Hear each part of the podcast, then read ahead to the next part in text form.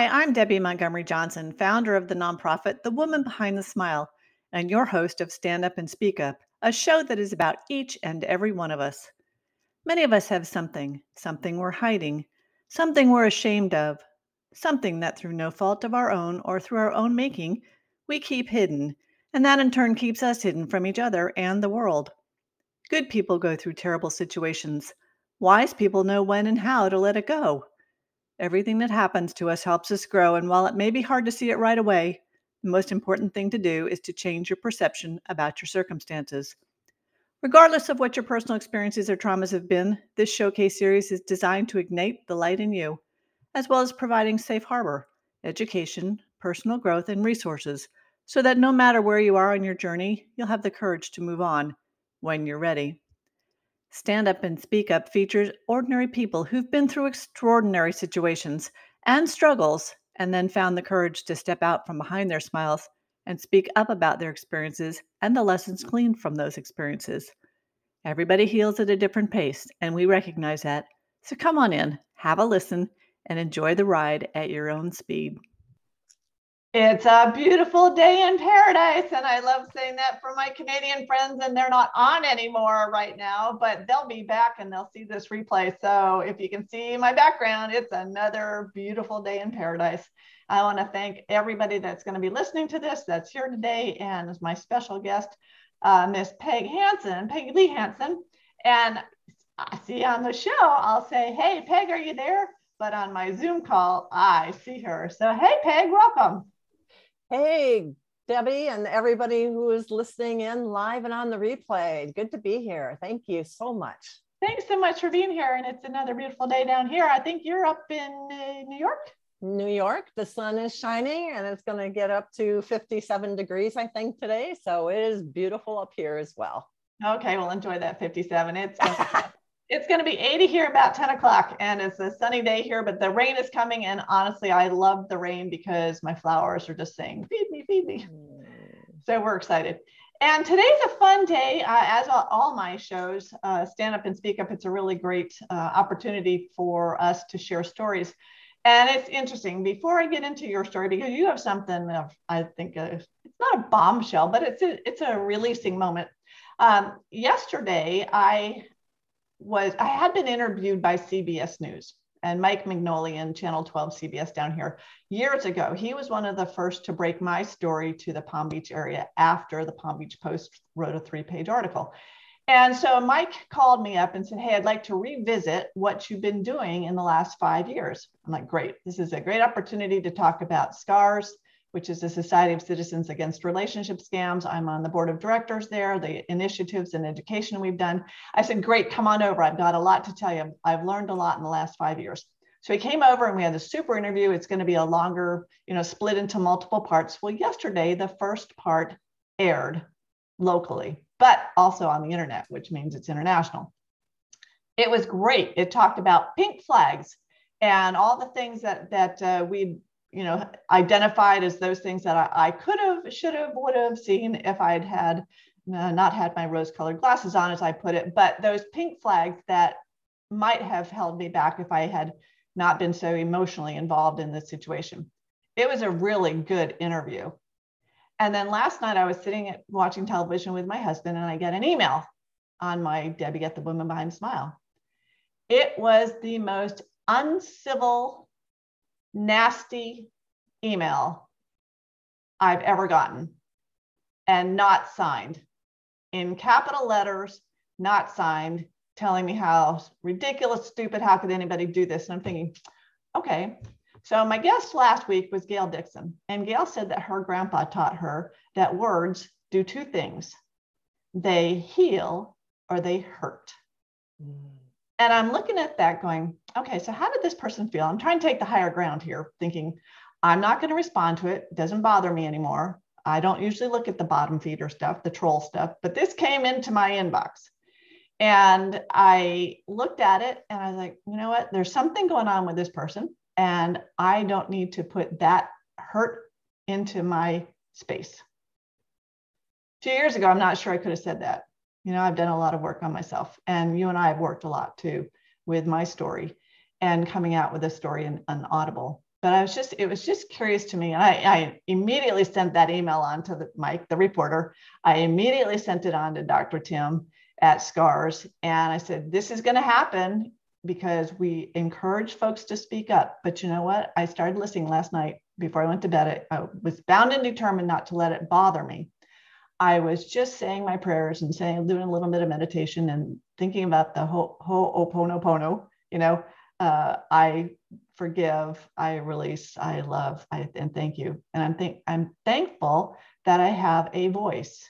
I'm thankful that I've gotten strong enough to not let what others say completely bother me. You know, there's a little twinge, but I looked at this going, I don't need to respond to that hurtful message. And it's not going to help anybody to read it. And so I went to bed with that. And I woke up this morning with my friend Kazia Luckett in England, um, putting out a post on the International Pay It Forward Day. And today is that day. And she spoke about me speaking up about my story and how, especially in England, it has really helped because the Brits have taken on a, an international or at least a, a, a national um, interest in relationship fraud and online fraud. And I've been interviewed BBC and those kinds of guys. So my story has made a difference to many people over there. And so I don't need to hear the nasty stuff. I don't need to listen to it. I don't need to absorb it. And so I'm so glad that you and I are together because there are so many of us that have stories that we're afraid to tell because we're afraid of what people are going to say. Well, I'm here to say don't think about what other people have to say. It's important because there's one person out there that needs to hear your story, and that one person might be on our show. So there's my rant for the day. I just had to write all that out because I was so, you know, ginned up this morning about that.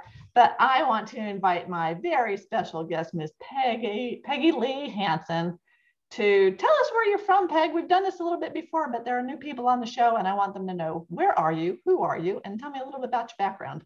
Ah, um, all right, I'm Peggy Lee Hanson of Courageous Women Publications, and I currently reside in Colonie, New York. It's a suburb of Albany, and we've been, my husband and I have been here for six years now. And I am originally from Wisconsin, up by the St. Paul Minneapolis border area. And uh, so that is my home area. And uh, I worked for, you know, uh, Northwest Airlines for 21 years, and they were based out of Minneapolis, St. Paul. And so I was blessed enough to get a job there and uh, to be um, to be there and to be of service for 21 years. And once they joined in with Delta, then I was released from the company because they no longer needed my services. And to me, all that meant was that somebody else needed what I have. And so I was able to explore coaching. Uh, I was able to explore writing my own book which um, who knew that it was going to lead me down the path of writing books for other people or writing even more books that I can feature people. And that's what you see, you know, for those who are seeing the video on the, my shelf, I have the Courage Under Siege series. And that is uh, a series that was begun to help people share their stories. And and some of those people were afraid of telling their story but they took a chance and they wrote their story and they were able to release some of that fear moving forward of letting people know who they are or you, what, what they've done. How did you come up with the title? That's a very powerful title um, I'm intuitive and I hear things coming to me. So I said I'm probably clairaudient. And so I pay attention to uh, the divine, the spirits, the uh, the people who run the people upstairs who run this crazy world down here from up there. Um, and it just came to me and it sounded good. I looked it up to see if anybody else had it. And I think there was one other person that had the book, but they didn't have a series like I did. So, and um, so I went with it. And then I had subtitles to each one of the books, depending on what the topics were inside. When you were a child, Peg, did you like to read or write? Any interest in that? I did. Uh, when I was about four or five years old, this is my first memory of my godmother, my dad's younger sister, gave me books every year, every holiday, Christmas, birthday. And I think the one of the first books that I remember getting was called Clip Clop, you know, is getting new shoes. And so it was a cute little book. I think I have it somewhere around. And it was about a horse named Clip Clop. And she heard that, or he heard that he was getting new shoes. And he went through people that he saw, you know, he saw high heels, he saw walking boots, he saw Sunday best shoes, sandals, all different kinds of shoes. And then all at once he realized that he was getting his very own set of horseshoes. So it was a really cute story, but I remember that book so well. And then several books from that point on. And so I became a voracious reader as a as a kid. And I really didn't start writing anything until I was a teenager. Um, but I did write a couple of songs. Um, you know, when you're in that teenage area or era and you first fall in love with, you know, the boy across the room, you know, and things like that. So it's like, um, but that really didn't go anywhere and you know so um yeah you know and then life happens and then you kind of forget about things. You know you write your diary you're writing your journals and then life begins and you get married you have kids and then who has time for writing? Well, i think we forget our we forget ourselves. We forget the things that did bring us some joy back then. And for me i'll start a journal and then i'll drop it and then i'll start a journal and then i'll drop it. And it's interesting during the the relationship fraud the two years of the fraud i wrote every day. And i you know this we have i thought 4000 pages of a journal. It was extraordinary that i did it during that two year period of time and as soon as it was over i stopped writing. Until i started writing for uh, candy parker and mm-hmm. um, positive tribe the positive tribe magazine and then doing the book you know the woman behind the smile.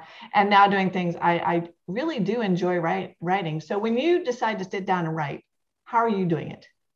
What are you doing? Do you have a process? Do you have listened to special music? It kind of depends. If if something is really at my on my mind it's easy just to write what's what's coming in there but there's some days when I write and I know that I have an email to send out or an article to write. And I will just sit down at my computer and I do it mostly on my computer. There's for, there's, when I use pen and pad, it's for a different purpose in a way. But for me, it's just like I, I just begin typing. I don't know exactly what I'm going to talk about today, but I know that I have to talk about something. So here is what on what's on my mind right now. And then I just continue on with the thoughts. Um, with the when I do write by pen and paper in journal, it is allowing my meditative state to come in and to answer a question like what have you learned today or what are you thankful for today you know and then that's a different process for me. So there's a couple of different ways. That's interesting. I find that if i'm listening to music that has lyrics i can't write. I put on classical music just the music. Uh, if i get uh, the last week i was inspired when i was doing my article for for this um, eight, i guess it's may positive tribe that's coming out. I had gone to the theater with my parents and saw the wizard of oz and the music got me thinking. And so this past week, I actually wrote an article about memories based on music that we heard as kids. And, you know, there are things that we just have to say the first couple of words, like the hills are alive. Mm-hmm. Sound of music, right? And supercalifragilisticexpialidocious. Mary Poppins. So I was sitting here writing, but I had the music just of those songs going back and forth, and it just got my juices going. But when I started to write uh, way, for, you know, different than well, I guess something a little bit different than the actual song, then I had to turn it off and put the classical back on. Mm-hmm. My brain couldn't use both at the same time. Uh, but sometimes, you know, we we encourage people to write our their stories out, and sometimes it's just in the quiet. Just let your brain relax and get rid of the distractions. And I think Burge Smith calls it the monkey, the monkey chatter. Um, mm-hmm. Get that monkey chatter out of you. But sometimes we write because we've got this feeling inside of us that something's got to come out. Right? Ever had that feeling? Oh, absolutely. And it has to come out, but there when that has happened to me in the past, and it still does today, where the words are so many that I can't I can't either decipher them or write them as quickly as they come in. So how my process my process has been is to write in poetry form. Because if I can't figure out how to talk in a conversational way as I write my words, it was easier for me to write poetry and and uh, some of that you know is uh, it's a good way to release because you're not tied to having that conversation or um, what do i want to say? That expectation that that writing can have.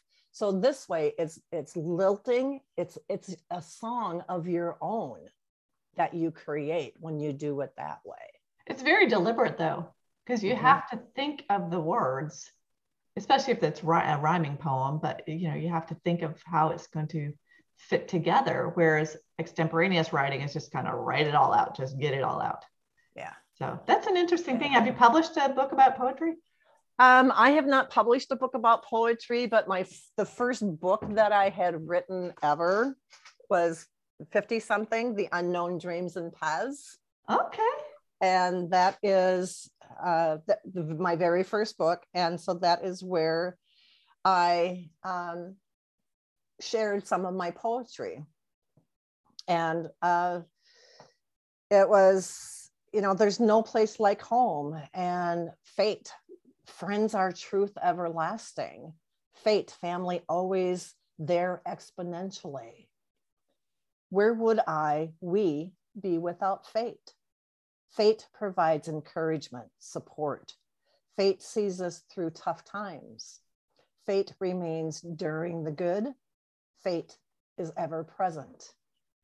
Fate, friends are truth everlasting friend, family always there exponentially. And then it goes on, you know, to, to finish up. But it was just something that came in and and it's kind of an appropriate poem for today because fate happens to us or for us so that we can grow and we learn from those the experiences that we have so that we learn from them and then we ultimately teach the lessons learned. And you're talking about fate because I actually had a, another guest scheduled for today who wasn't able to come on. And just a few days ago, I put it out there to my friends at Women's Prosperity Network Hey guys, I'm looking for another guest. And I had a couple people respond to me, and one couldn't make it, one couldn't, another couldn't make it, which was fine. But then I heard from you and like, I would love to come out. I would love to get on the show again because I have something to tell you. And I'm like, uh oh. I would kind of go, oops, when someone says, I've got something to tell you. But I realized, you know, when we started talking that you're you're coming out with your story today with a different story that you've never told us in public because you felt that urge inside of you to get it out and we've talked a lot about getting stories out to release, to release the emotions, to, re- to release maybe some hurt, to release the past, to be able to move on fully. And I'm going to turn the time over to you because you, this is an, I'm sure, an energetic, anxious moment. Uh, but there's nothing, this is a really safe space. You know that because we are courageous one word at a time. So mm-hmm. enlighten me and the audience. What, what are you sharing with us today? And ultimately, why, Peg? Okay, this is this sharing today is has been years in the making. It is something that happened over 30 years ago. I want to say to me, but I know better it's for me now. Um, and uh, it is, it put me on a path. But a few years ago, once I have been working through uh, healing myself, healing my heart, healing my body and spirit and mind, the whole thing, is that I started feeling like I had to tell the story so someone else could heal. I had this nudging that was happening. And, you know, I said before that I was intuitive and I I pay attention to the nudges because they have gotten me to where I am today and as far as you know the series that i produce the name of my my business courageous woman publications everything has been given to me and in the courage under siege series and this is what has been a little gnawing at me is that I want people to come in and share their stories so other people can hear and listen and learn from them and also start the healing process by what they have shared. And if I expect them to do that, I need to expect myself to do the same. So, first of all, I decided that I needed to heal completely or as much as possible. And I will say that I'm like 98.999% um, through what I experienced so that now I can help other people even more with healing their past of what has ever happened to them. So, as I said, it happened over 30 years ago uh, my husband and I had a young family we were married probably about seven years. Uh, our daughter was five years old, our oldest son was three, and we were expecting our third child. And I was very, very, very pregnant and felt very, very, very unstable as far as you know you're, a young family and and you want to provide for them. You want to make sure you have food on the table and all this other things. And the financial portion of our life was not good. We struggled a lot you know like many young marrieds do you know with young families. And so what i had done basically was that I went into a state of mind that really where I lost control. And I lost control of my senses um, as far as being able to think straight. Um, and to me, that is like, if I say that right now, it's, it's a, an excuse. But what I did is that I committed a financial fraud a financial crime and where I would was um, to help. Let's see, how can I put that? Oh, breathing. Ah. Um, so um, it's one of the the lesser um, crimes in the financial world, but still, had it gone on much further, it could have went from uh, a misdemeanor to a felony. And I didn't realize what I was doing. So, what had happened was that I was uh, writing checks for more money than what I had in a bank account. In our banking account. So to make up for that, I would write checks out for more money to cover the checks that I had written a couple days before. And back in those times, it took, you know, three or four days for the first check to clear the bank. So I knew that I had some time to work on recoup those funds and put them in the in the bank. And I don't know how long the process, how long this process was going on before I finally kind of woke up out of my sleep, my stupor. And I told my husband what was going on. And he was very supportive. And we said, we'll just get this figured out. Well, it was figured out for me. And I was found out, which was which was okay, as I should have been found out. And um, I lost my job. I resigned from my job. Because you were working, me you were working at the bank. I was working time. at the bank at the time. Yeah. Yes. And and your checking account was in the same bank. Yes. And now let's make it clear to the to the audience that you were not using anybody else's money. This that is correct. It's different today because transactions are instant. You know, there was a time for the money and the checks to process, and it was four to five to maybe a week sometimes. So it was your own money, but you were just kind of giving yourself an advance. Yep. You know, and I found a way how to do that. And um, so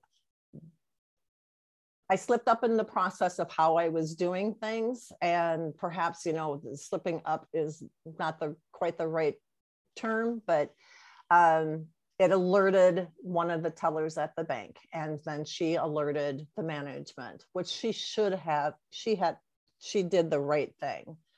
And um, and I was called in to the office the next day and was let go. And here I am, you know, eight and a half months pregnant with our third child, and I didn't even care. I didn't care what was going to happen to me. I was ready to face the music, to be um, taken to jail, whatever it was. I just was so tired in what was happening to me, I just gave up. Did the woman that turned you in, were you friendly with her? Did she work yes. for you? She worked with me. Did she, and she didn't come to you. She just went to your boss. Right. Interesting. And yeah. Did you have a relationship with her afterwards? Uh, kind of an odd question. I would imagine. No, um, I really only had a relationship with one of the the people afterwards, but that one didn't last either. Yeah. And um, it was hard for people to understand. And, you know, I just relented because I knew what I was doing was wrong. I mean, it was. And I just didn't care because it was such a a wrong thing to do, I was ready to accept any kind of um, consequences at that point. But you were able to to work it out. There were no charges. Pre- there was no. Pre- there was no charges. If I they they allowed me to make restitution in 24 hours, and if I could do that, that would be great. Then I could just simply resign.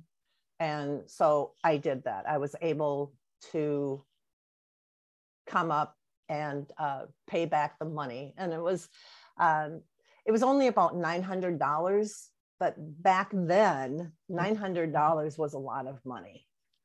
And, um, and you didn't have it. And I didn't have it. So I had to go um, ask my mom for the money and tell her. And that was one of the hardest things that i ever had to do was to tell her what i did. Um, so uh, it was hard because you weren't just telling her what you did you were asking her to help you get out of that jam. Mm-hmm. which been there done that you know?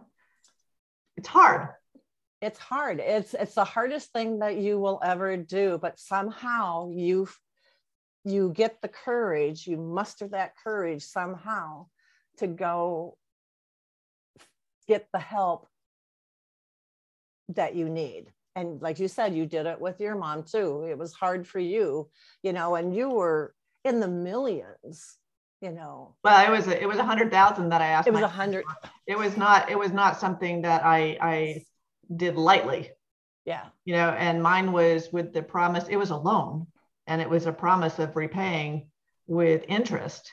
You know there was never uh, you know get me out of this jam. It was like help me with this so we can get this over with and then we'll pay you back. Yeah. Yeah but when when when the uh, when when the reveal came in and i and i was like oh my gosh i don't I, i'm not thinking about the million dollars i'm thinking about the hundred thousand that i owed my parents that weighed hard on my heart for 10 years mm-hmm. Mm-hmm. So, so you, yeah. you, your mom helped out. I'm sure she had a few words. She did have uh, many words, um, and which has, you know, put a strain on the relationship even more than what it was beforehand. Um, but, I, and it took me, it took me up until, up until a couple of months ago, um, to quietly thank her for supporting me when it counted. She won't talk about it with me, and I haven't had taken an opportunity to talk about that situation because it happened 30 some years ago. And she may not even remember it. She may not care to talk about it. And we have a great relationship now. And um, part of it is well, most of it is because of the work that I have done on myself and to heal and forgive myself for what I had done all those years ago, what I had done to my family, what I have done to friendships, and but you know, mainly and mostly to myself. And so there was a lot of healing to do and reconciliation. Isn't that the key for all of us, though, is to the stories that we write in our minds need to be rewritten sometimes. And Gail Dixon talked about this that, you know, the things that are going over and over that might have happened 20, 30, 40 years ago, the other parties probably don't remember it.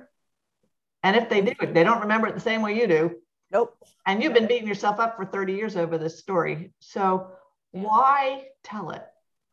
Other than to be just forthcoming and courageous and in not hypocritical when you say, hey, tell your story and then you're hiding. It was important for you. It was that it was that feeling that just kept coming up and then serendipity, you know, we were able to have you on the show. and it was serendipitous. It was divine guidance. It was something because it's the the anniversary of the the week of the day that I left the bank. So that is like, you just can't make this stuff up. So, um, what began the nudges for me, I think, is when I first heard your story and how where you are today. And the more I got to know you and listen to your story again and again, and to be on your show and, you know, to help you with your audio book, it was more prevalent to me to know that you just don't know. And I've learned that through writing this series or even publishing the other books that I have. You never know who you are going to touch and heal and to begin that healing process for them with your story. And I saw that with the, my authors, I saw that with you especially. So you are a great inspiration to, to show and a testament to show what happens when you really do start talking about the caca of your life and how you've been able to turn it around, you know, to do something good. You know, and when I told my my oldest son, um, what had happened all this time ago because I didn't want to talk about it until I told my kids. I felt that they should know what has been happening all this years and maybe that would kind of help them to understand their childhood too for some things you know that came up for them and so when I told him, he says, Well, you know, if going to all those workshops and doing what you're doing has worked, more power to you. You know, it was just like, so that was his response. So, I mean, you know, you can't get much better than that. So, um, you know, he, he's he's one of my three hearts you know so um i just laughed when he said that well i'm not sure the financial aspect of it they would really understand because unless you were living back then and knew how the banking system worked it's like yeah. eh, well whatever and, and what was most important is that again you never used anybody else's money no. you just were loaning yourself a little money and you know it, there i knew a lot of people at the bank years ago that did that until checks processing what became instant. Yeah. You know? And then all that stopped. But a lot of people did it. But the thing is that you know you worked for the organization. So you got released. And I think any of us that have worked for you know multiple years have been released from a job. We might call it different than that, but I like the word released because you actually resigned. So you ever look back and say, I wish I'd stayed there? No. no. No. Because that because now going through all those workshops, workshops and ships, I guess, you know, because they sail um, on the rough seas sometimes. Um, but going through all those workshops and the the self I want to say help, but that's not it. You know, the the the, the uh, self help that I did on myself, the self development, you know, to get past and get through and to understand.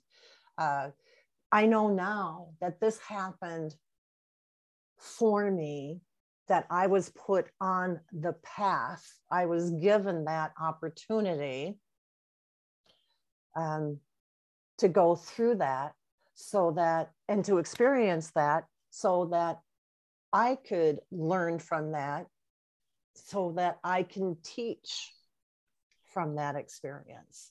So the fully releasing, the fully coming to terms with um,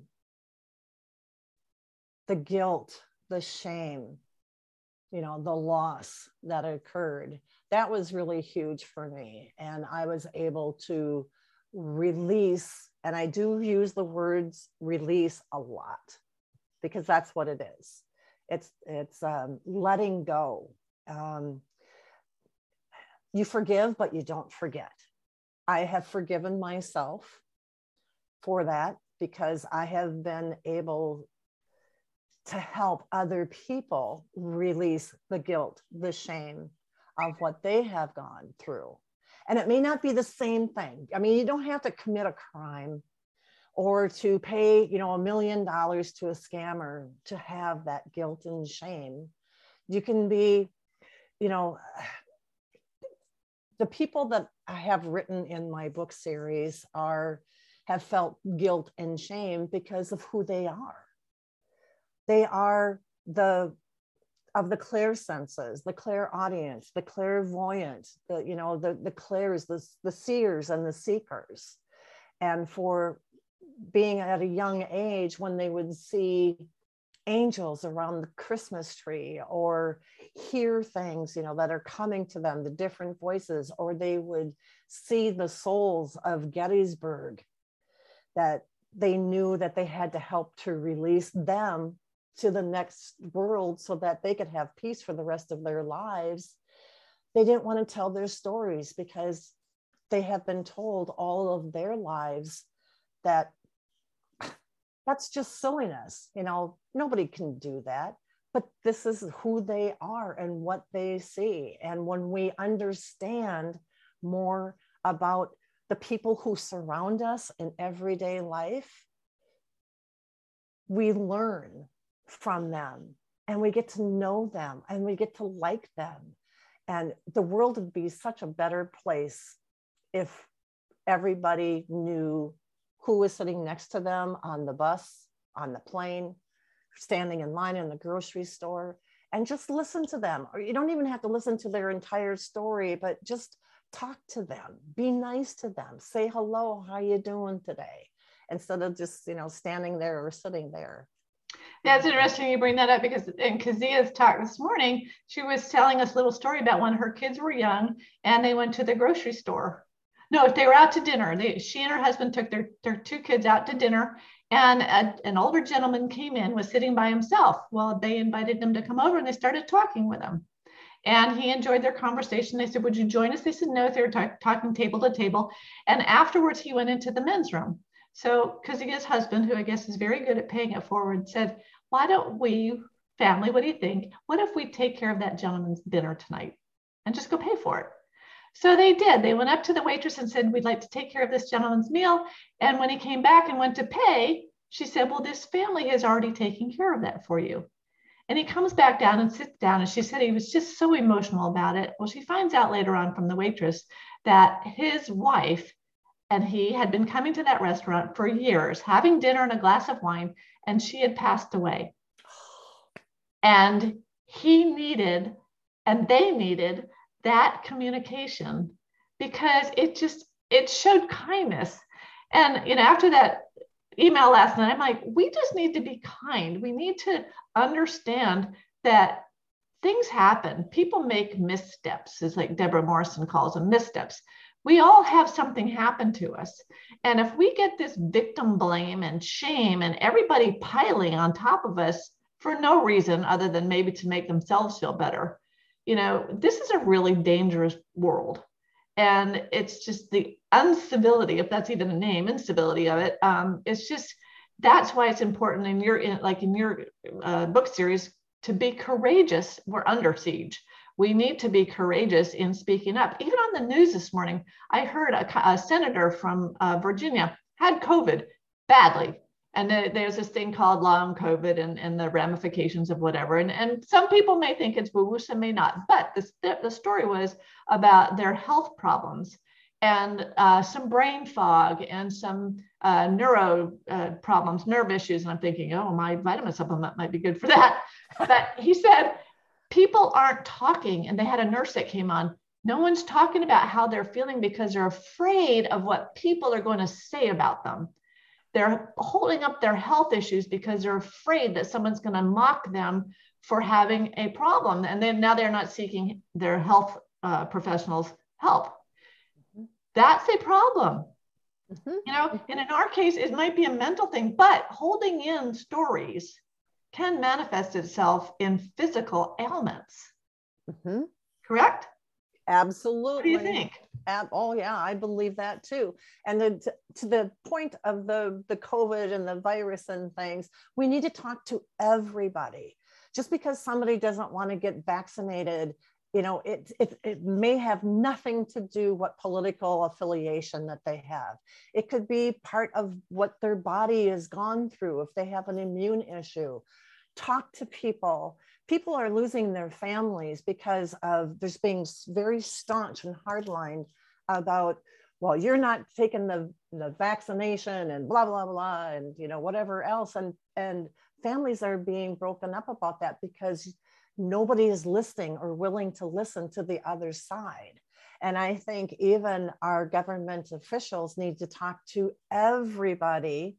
And maybe they have, maybe some of them have, to find out what the other side is and to help those people who will not take the vaccine for whatever reason you know if it's a health issues or if it's because it's the, it's just what their belief system is that they have another way to do it but don't condemn the other side for what your beliefs are and that they're different.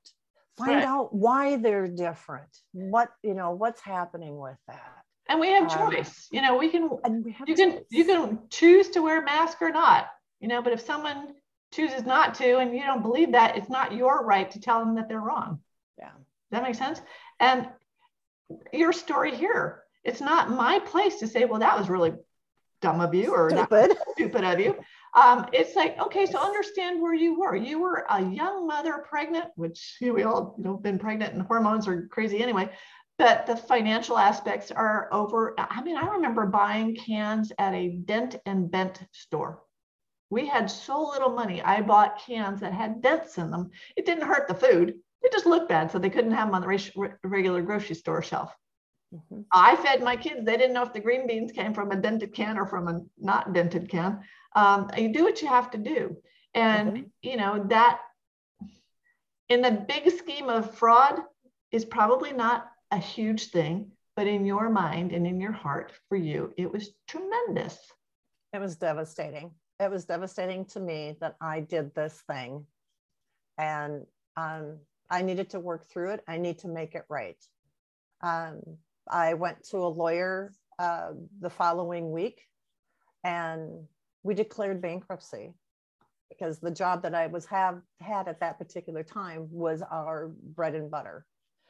And so I had to take another step forward and do another taboo thing. Yeah, I was gonna say, how did um, you feel about that? Because I just the word for me, I can feel my insides, and it shouldn't be that way. What was your? I had no. I had no choice. I, I felt like I had no choice um, because I took away the income, the sustenance of financial, and I could no longer pay the bills, no longer pay the rent. What what was going to happen? And so we had decided that talk to the lawyer, tell them what had happened, and uh, we filed bankruptcy. And basically, from that point, we got a second start, a fresh start, a renewal where we could just leave everything behind and then just begin again. And it was one of the better decisions that I had made you know, in the last couple of months during that time. Did you keep um, that quiet too, or did did people know? We kept that quiet. We kept that quiet as well. Okay, I mean that's a pretty private thing, but uh, some people had to know. Some of your the folks that you worked with, as far as bills and all that, that all gets public. Yep. Yeah. And my family knew. My brothers and sisters. My mom knew. Um, you know, because I told them, you know, what was happening. So my immediate family uh, on my immediate family, I told. Now, my husband's family, if they are listening today, and my cousins and things, family, I have no idea who's all listening. They had absolutely no idea this was going on. Okay. But it's important to at least tell the immediate family. So, especially your children, I don't know if they would really understand it, but not at that age. But at Christmas time, you know, there's such expectations that when you're with big families to bring gifts and this and that. And I was like, that might have like changed the expectations because they're not expecting you to bring stuff maybe mm-hmm. Mm-hmm. maybe maybe not. and and that i will tell you two years after the um, being released from the bank leaving the bank i had gotten a job at um, the airline at northwest airlines and so we were i mean it was great and I, how that happened again I called I called the pre and I talk about this I think in volume one uh, where I wrote my story and I remember calling the priest at our church and I said is there any possible way where I could borrow like $50 you know for a week or for a couple of days? And he says you know I'm sorry you know we we don't do that here. And I said okay you know I completely understand. And even though I was looking for a job and I had, you know, interviews, it was just like nothing was really coming. And so it was, um, so I made that call, um, was denied, turned down, you know, softly, gently.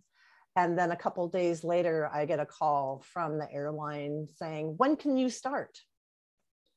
So um, I considered that I didn't call the priest. I called God and God said, Here you go. Yeah. And um, so that's how I look at getting the job at Northwest. It came at the, the perfect time. And so we were just still in that situation. My kids were benefits of yes, Virginia, there is a Santa Claus and he they you know he lives in the hearts of everybody who walks this earth and um, the people that i worked with at northwest airlines for that first year helped my kids to have a christmas. They knew that we were struggling. They didn't know why Um, but they just knew and they all came together and my kids had one of the best christmases ever. And so that is why i have instilled them from day one that yes virginia there is a santa claus there are some marvelous people out there and again people wouldn't know if they weren't listening and, and watching i remember when we were young too and lou had lost his job uh, i had a friend that came in at christmas time and handed me a check and I don't remember how much it was for. It was several hundred dollars. And she said, This is a pay it forward. I don't have children. I, I want you to get something for the kids, but someday pay it forward. Mm-hmm. And I've been fortunate enough to do that. Uh, even most recently, a couple of months, about a month ago, my husband came in and uh, one of the young young boys, he's 23, that he uh, plays golf with, girlfriend called and said, she asked she, that uh, told us that she was having difficulty and wanted a loan. And I said, CJ, no loan. We're going to pay it forward. And with the with the note that we want them someday to pay it forward. Mm-hmm. It's not about giving and getting it back. It's it, I should know that in a big way with this scam, but uh, that was that was fraud. This is a gift. This is paying it forward because you love people and you want to be there for them. But the only way to understand who they are is to listen, to listen and to be around them. And uh, that makes me happy about the, the Christmas for the kids because they don't understand the financial part of it. But they would remember. One, yeah, absolutely. One thing I know that we were getting to the to the end here, but one thing that I would like to impress and impart today, don't be don't feel like you have to be cajoled or uh, forced into telling your story. If you have something that that has happened to you or that you have done, don't feel like, oh, I got to tell it, you know, because I just know that something good will happen, or you know, I just need to release it. You know, it it's not that way in any way. Um, it comes about when you share your story, it comes about in the most heavenly divinity way possible. So, because someone really is waiting to hear what you have to say, but you have to be ready and in that right space to tell it. When I was going through, again, releasing you know 30 plus years of guilt and shame build up a lot and even though i took steps from that point on to start fixing myself so that i never do this again or to you know to learn more about why i do what i do the things i do and things like that um, i was able to share for the very first time in front of other people the the story. And um, and when i got done sharing what you've heard here today afterward i had someone who was listening to that came up to me. Oh here we go. Ha! and she thanked me for sharing my story and then she told me hers. It was financial. It was a financial thing that she had um, done as well. It wasn't the same thing but she had done that so many years ago and with the same guilt and shame of building up inside and i asked her how she felt now. And she says, I feel released.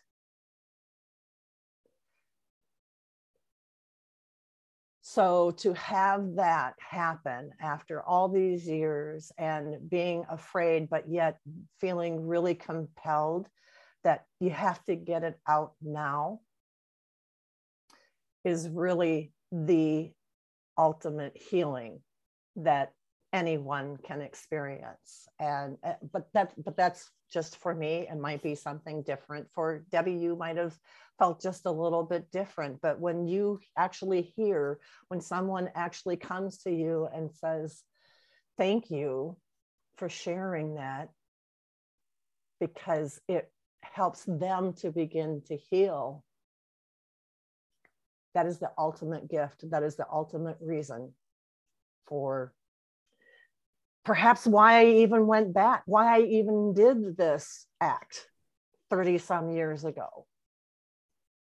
You know, maybe it was already, maybe it was the, what do they call it? The spiritual contract It's that you sign It's in the plan. in the plan. We don't know. It, we just don't know. It, it was. I don't know. It was. It was fortuitous in one way, and and it, I mean, it helped you to grow. But you know, to hold on to that for so many years, um, I thank you for sharing. And I, I don't want to put you on the spot, but how how do you feel now that it's out? Or will that hit you later? it might hit me later. Um, it came out as far as you know the first time when I shared it inside this group, um, but now this is like public, uh, really public, and um, so we'll just see what what happens, you know, and, and what God's source, the universe, has in store because um, that nudging about five or six, seven years ago said that you your story will help someone at some.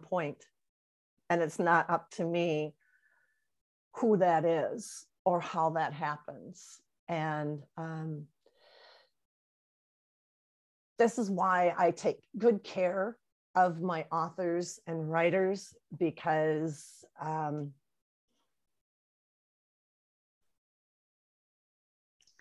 I know what it can be, you know, what happens, you know, whether it's divorce and you feel guilty about divorce or, you know, whatever it is, you know, um, I like to be able to hold and support and and just be there to listen. And that's why I listen. I listen well and I let people just go and that I will hold you. I will hold them.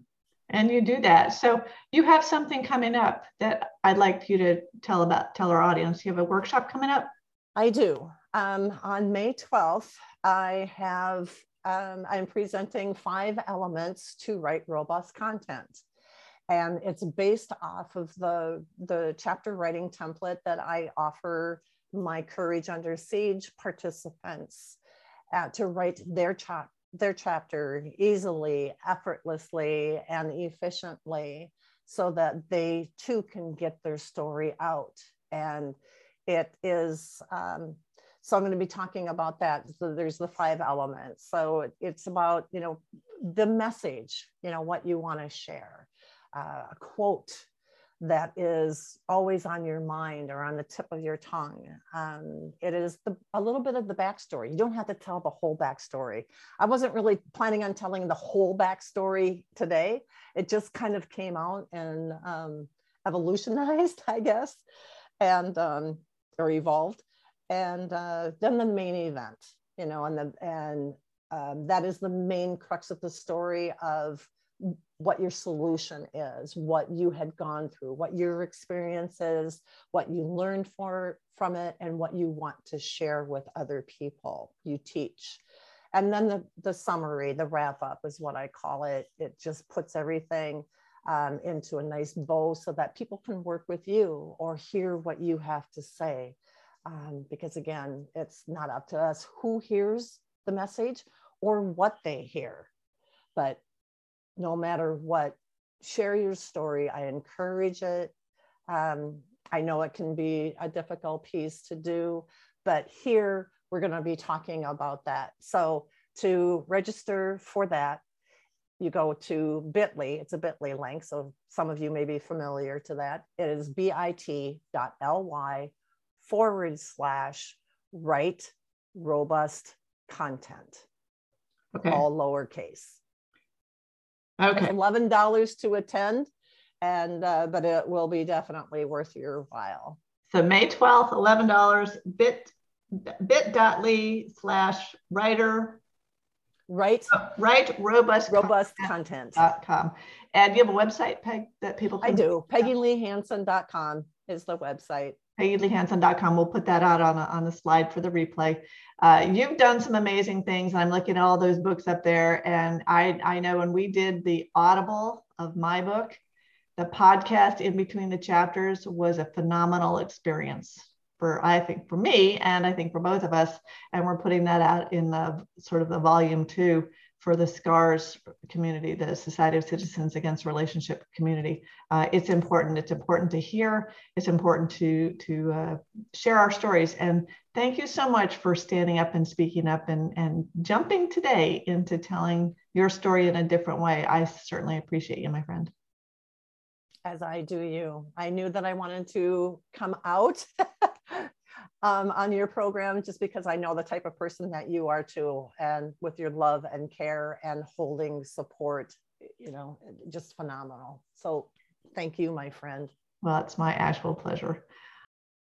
Thank you for listening to Stand Up and Speak Up. We are dedicated to encouraging you to remove the mask of embarrassment and to being your best self. If you are the victim of a scam or cybercrime, please visit againstscams.org for assistance and guidance about options and recovery. SCARS, the Society of Citizens Against Relationship Scams, is an incorporated nonprofit crime victims assistance organization based in Miami, Florida, supporting scam victims worldwide. If you can, make a small donation to help victims around the world receive the help they need. This episode has been sponsored by BenfoComplete.com, a vitamin supplement company that supports happy and healthy hands and feet for those with neuropathy. If you or anyone you know struggles with the pins and needles or numbness in their hands and feet, check out our benfotiamine products at benfocomplete.com. Use the special code STANDUP for a 5% discount on your purchase. Again, thank you for being with us today. Go to my website, The Woman Behind the Smile, for additional resources and information. Subscribe to my YouTube channel and enjoy the replays. My books are all available on Amazon.com and Audible, and I encourage you to join us again. Have a great day.